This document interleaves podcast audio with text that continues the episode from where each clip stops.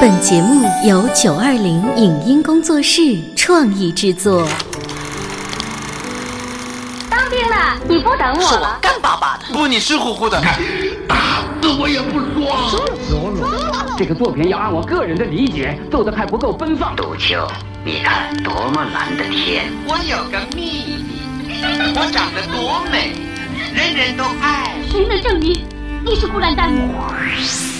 光影旋转的流金岁月，耳边重温的声声记忆。即使物换星移，年华不再，他们依然满怀温馨，沉淀着时代经典。光影时光机，穿越历史，让我们向经典致敬。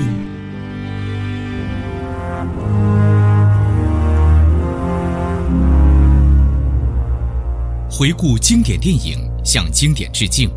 欢迎收听《光影时光机》。他是中国人熟识的小说主角，他是鲁迅笔下怒其不争、哀其不幸的典型代表。他就是那个传说中的阿 Q。从1921年小说诞生到1981年被搬上电影荧幕，再到迈入新世纪的今天。鲁迅先生的代表作《阿 Q 正传》，始终向我们展现着一个辛亥革命前后畸形的中国社会和一群畸形的中国人的真面貌，也道出了千百年来中国人一直存在着的劣根性。时至今日，这部作品依旧值得每一位国人重新审视。本期的光影时光机将带您重温上映于1981年，根据鲁迅的同名小说改编的国产影片《阿 Q 正传》的录音剪辑。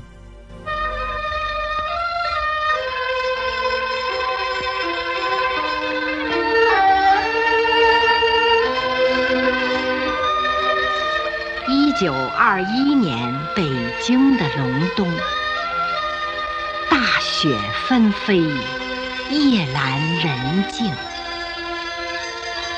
西城八道湾十一号这所普通的四合院里，南屋的窗户还亮着微弱的煤油灯光。鲁迅先生。正在他的寓所里构思新作，他握着笔，吸着烟，陷入了久久的沉思。我要给阿贵作传，已经不止一两年了。然而要做这篇文章，才下笔。便感到万分的困难。第一个难处是，按照立传的通例，一开头大抵是“某人，号某某，某地人也”，而我并不知道阿贵到底姓什么。有一回，他似乎是姓赵。但第二天便又模糊了。那是赵太爷的儿子进了秀才的时候。阿贵，阿贵，捷报！捷报！哎哎哎哎！一定是赵太爷的儿子中秀才啦！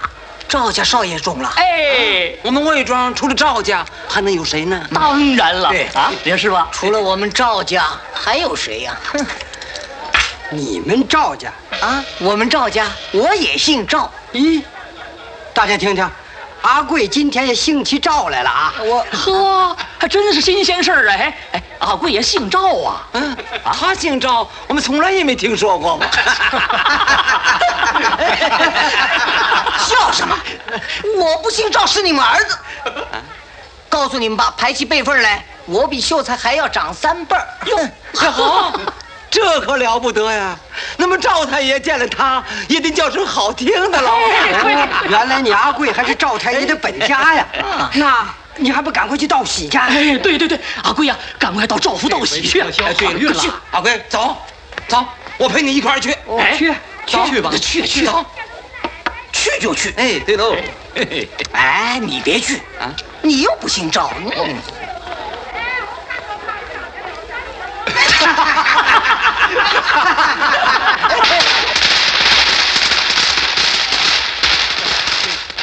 在众人的怂恿下，阿贵独自向赵家走去。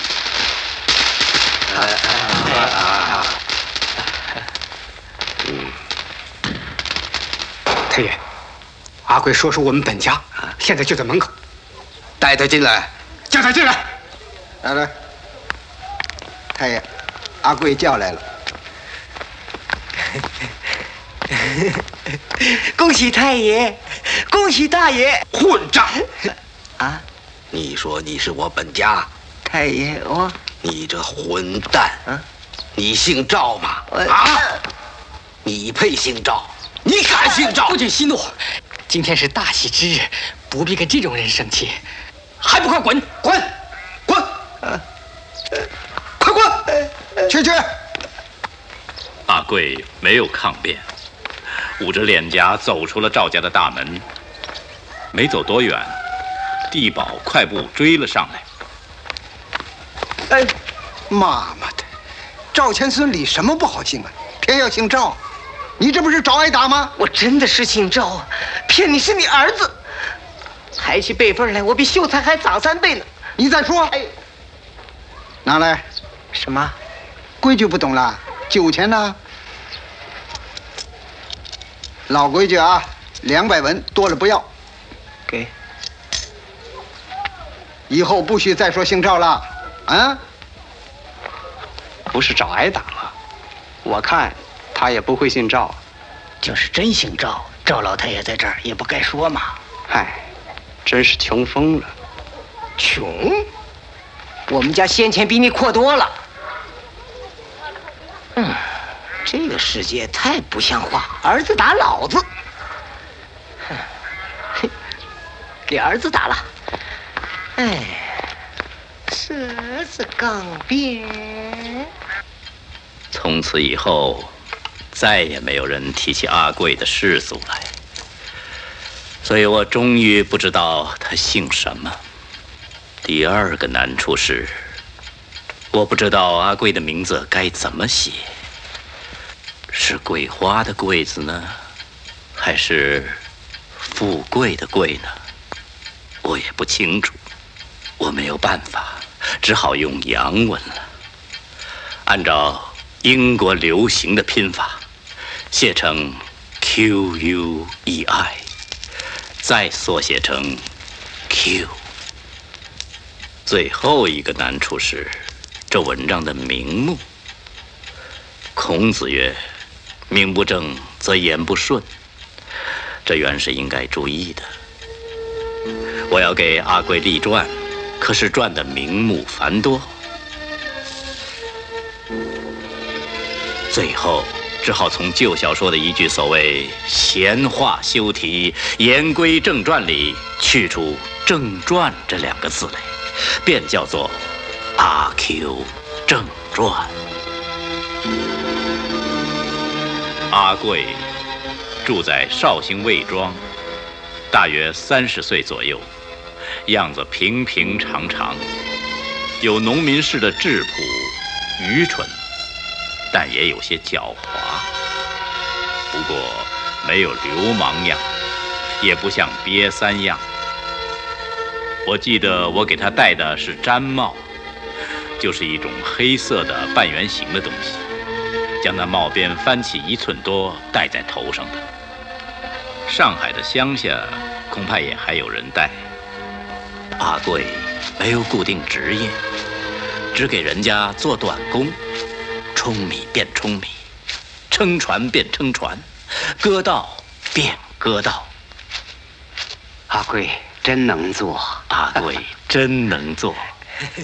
而且进过几回城，见识高，再加他在精神上不把赵太爷父子放在眼里，他几乎是一个完人了。可惜他在体质上还有些缺点，头上颇有几处癞疮疤，因此他很忌讳说“癞”字。后来推而广之，光也忌讳，亮也忌讳，亮起来了，亮起来了！妈妈的，你也敢取笑我？看你往哪儿逃你！妈妈的，嗯，哎，干什么你？怎么回事啊？干什么你？嗯，你没长眼睛你啊？你才没长眼睛呢！什么事？你想打架怎么了？打架？哼！你敢动手？动手！哎，君子动口不动手啊！老子今天就要动手！哎，王虎，老规矩撞头，撞头！对对对，撞头！一、二、三、四、五，去你的！你站住！你又骂人了？我没骂。你肚子里骂了。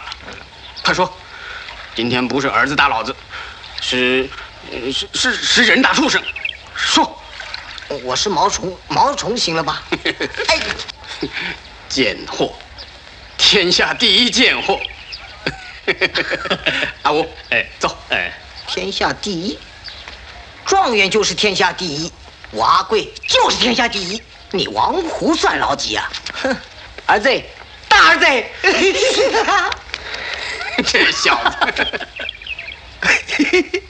阿贵并没有被打败，他就用这样的精神胜利法，使自己转败为胜。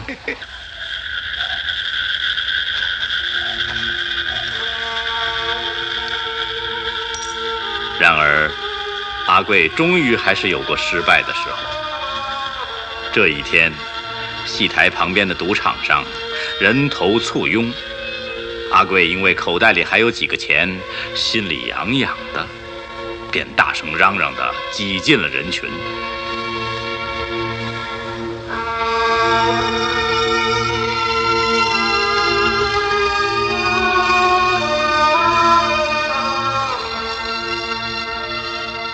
但是，阿贵是乘兴而去，败兴而归。等他没精打采地回到土谷祠。那撕破的衣衫，红肿的鼻眼，着实让看守土谷祠的老头吃了一惊。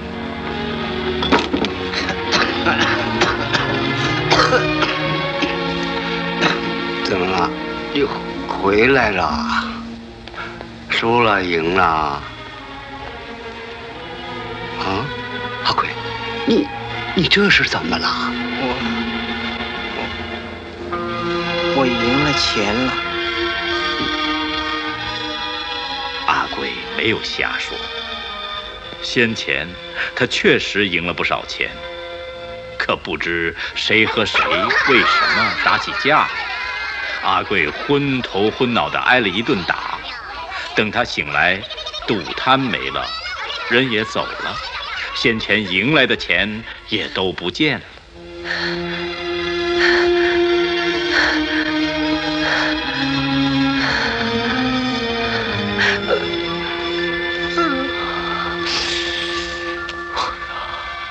阿贵，这回才感到有些失败的痛苦了。阿贵举起右手，用力朝自己脸上打了两巴掌。在阿贵认为，打人的是自己，被打的是别人。精神胜利法奏效了。哎，阿贵。又转败为胜了。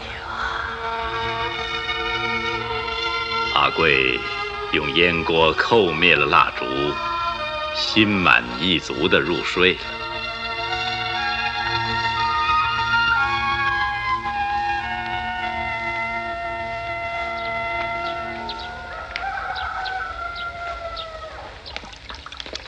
Hello，赵老官。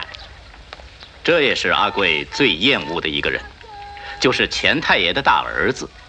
他跑了一趟东阳，回来后腿也直了，辫子也不见了。后来又装了条假辫子，阿贵叫他是假洋鬼子。呸！Mr. 赵，你好运气呀！哎，托钱大少爷的福啊！不敢。现在朝廷停了考，办起学堂，以后秀才举人都不会再有了。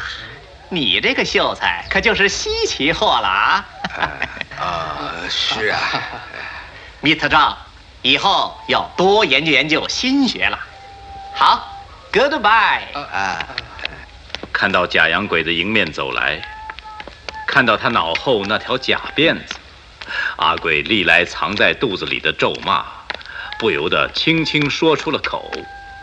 假的秃驴，嗯，你说什么？我说他。尽管阿贵指着路边的一个男孩，可假洋鬼子的文明棍却劈头盖脑的砸了下来。在阿贵的记忆中，这大约要算是又一件大屈辱了。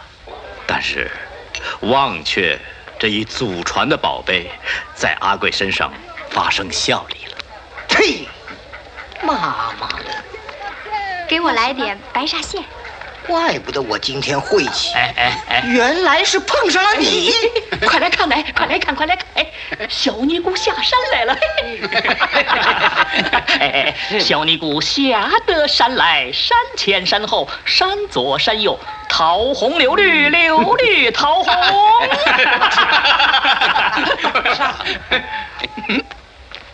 托儿，阿贵上上上上！由于众人的起哄，阿贵上前摘了小尼姑的帽子，又抚摸尼姑的光头，还在她脸上捏了一把。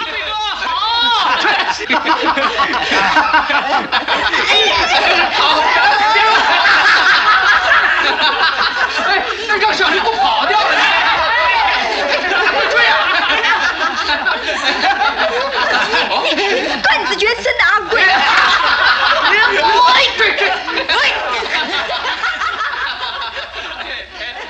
这一胜利使阿贵飘飘然了，他早已忘却了假洋鬼子，似乎对于今天的一切晦气都已报了仇。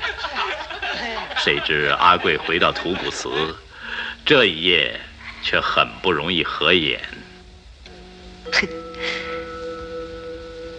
哟，我可不能断子绝孙呐，死后没人给我供饭，那还行。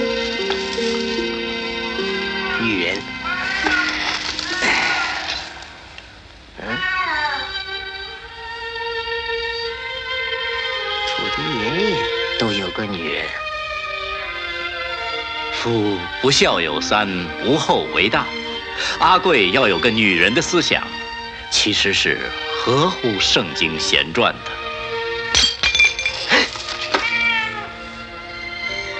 妈妈的！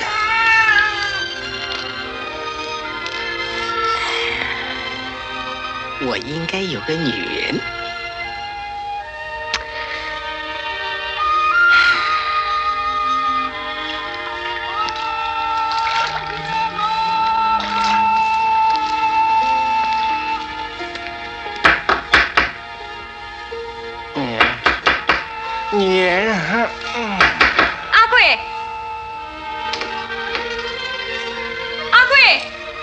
女人是个女人。阿贵，来了来了来了来了，吴妈。哎呀，我嗓子都喊哑了。老爷让我来叫你去舂米。哎，你里边坐嘛。不了。哎，要早点来啊。哎。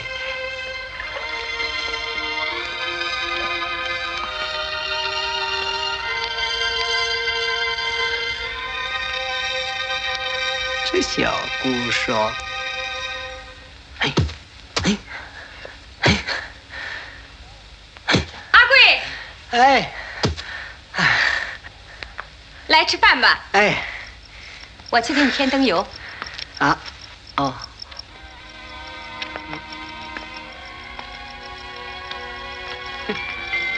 给这么点灯油，这家人呐，都是小气鬼。”吴妈是赵太爷家里的女仆，她端来油灯，就取出针线，一边纳鞋底，一边与阿贵谈天。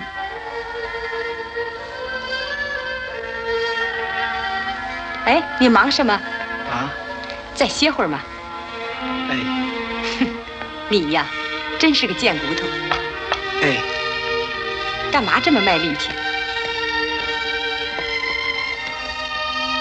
我正想趁着今儿晚有灯好纳鞋底儿。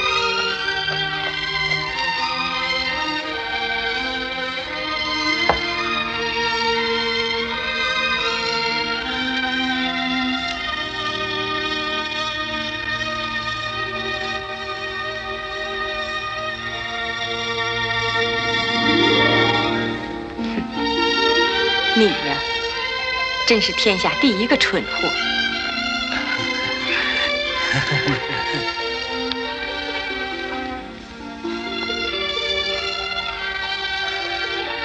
哎，你知道不？太太两天没吃东西了。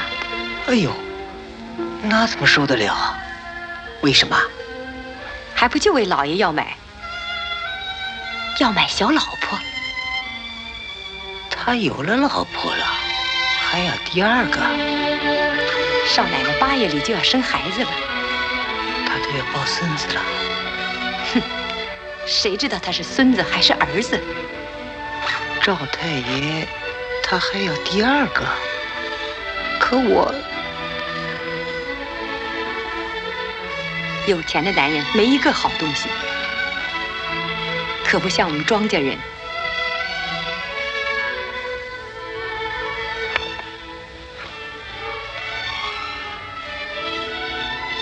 啊，嗯，我和你睡觉。什么？我和你睡觉。你你你，该死的阿贵！夺命的阿贵！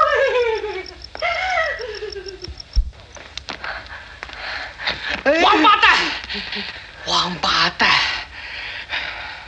王八蛋这句话，魏庄人从来不用，是官府里和阔人专用的，这就使得阿贵格外害怕。所以这时，阿贵对于女人的那些思想，都已忘却了，似乎这件事情已经结束，他倒反而一无牵挂。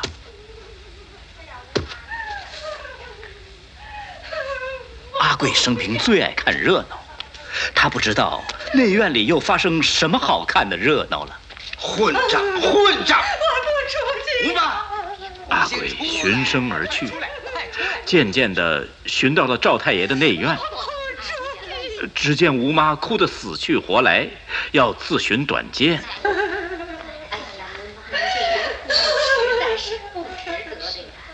赵太太趁着劝说之际，含沙射影的骂开了。哼，上梁不正，下梁歪。有这样的主人，就有那样的短工。姑妈，你不用上吊，把绳子给我，我去死。哎呀，我死了，好让他去买小老婆。哎妈，你这是干什么？他又来了，您别生气，您别生气。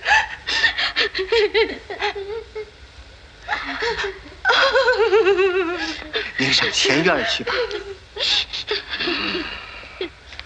干什么呀？这个，嘿，妈妈的，你还在这儿？嘿，这时，阿鬼才猛然醒悟到，自己曾经被打，和这一场热闹似乎有点相关。阿贵翻身便走，不多功夫就回到了土谷祠。可他心里却依然牵挂着吴妈。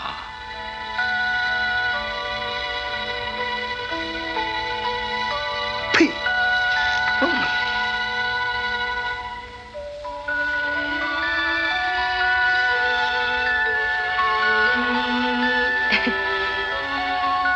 要早点来啊，阿贵，来吃饭了。你呀，真是天下第一个蠢货。假正经，而且脚也太大。这种女人，她还不配呢。想到这里，阿贵又心安理得的入睡了。可不一会儿，地保却来到了突古寺。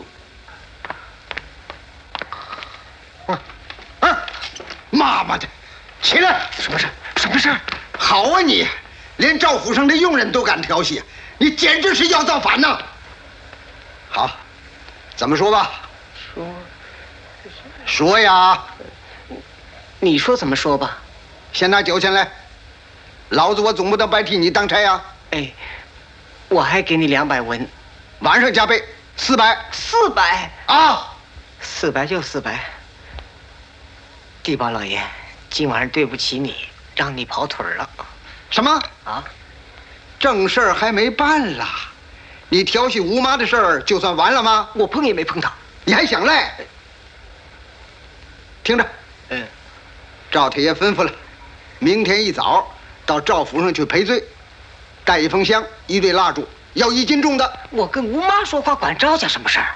你还敢犟？哦哦，地保老爷，您别生气，您别生气。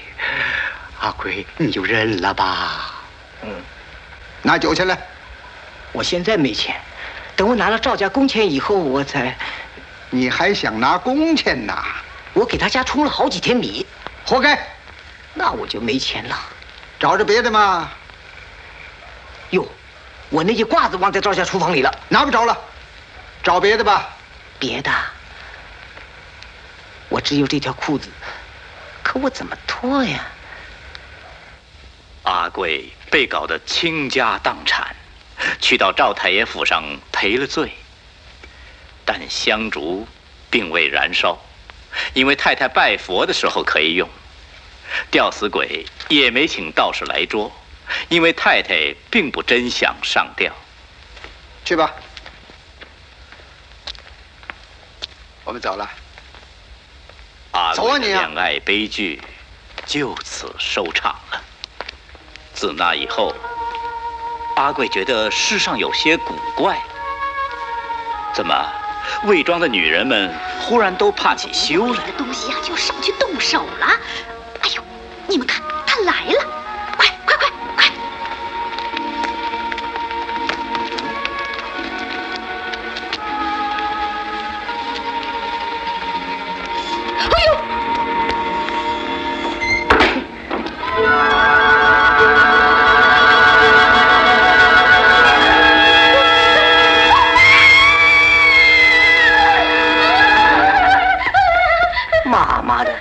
一个都学起小姐模样来了。啊呸！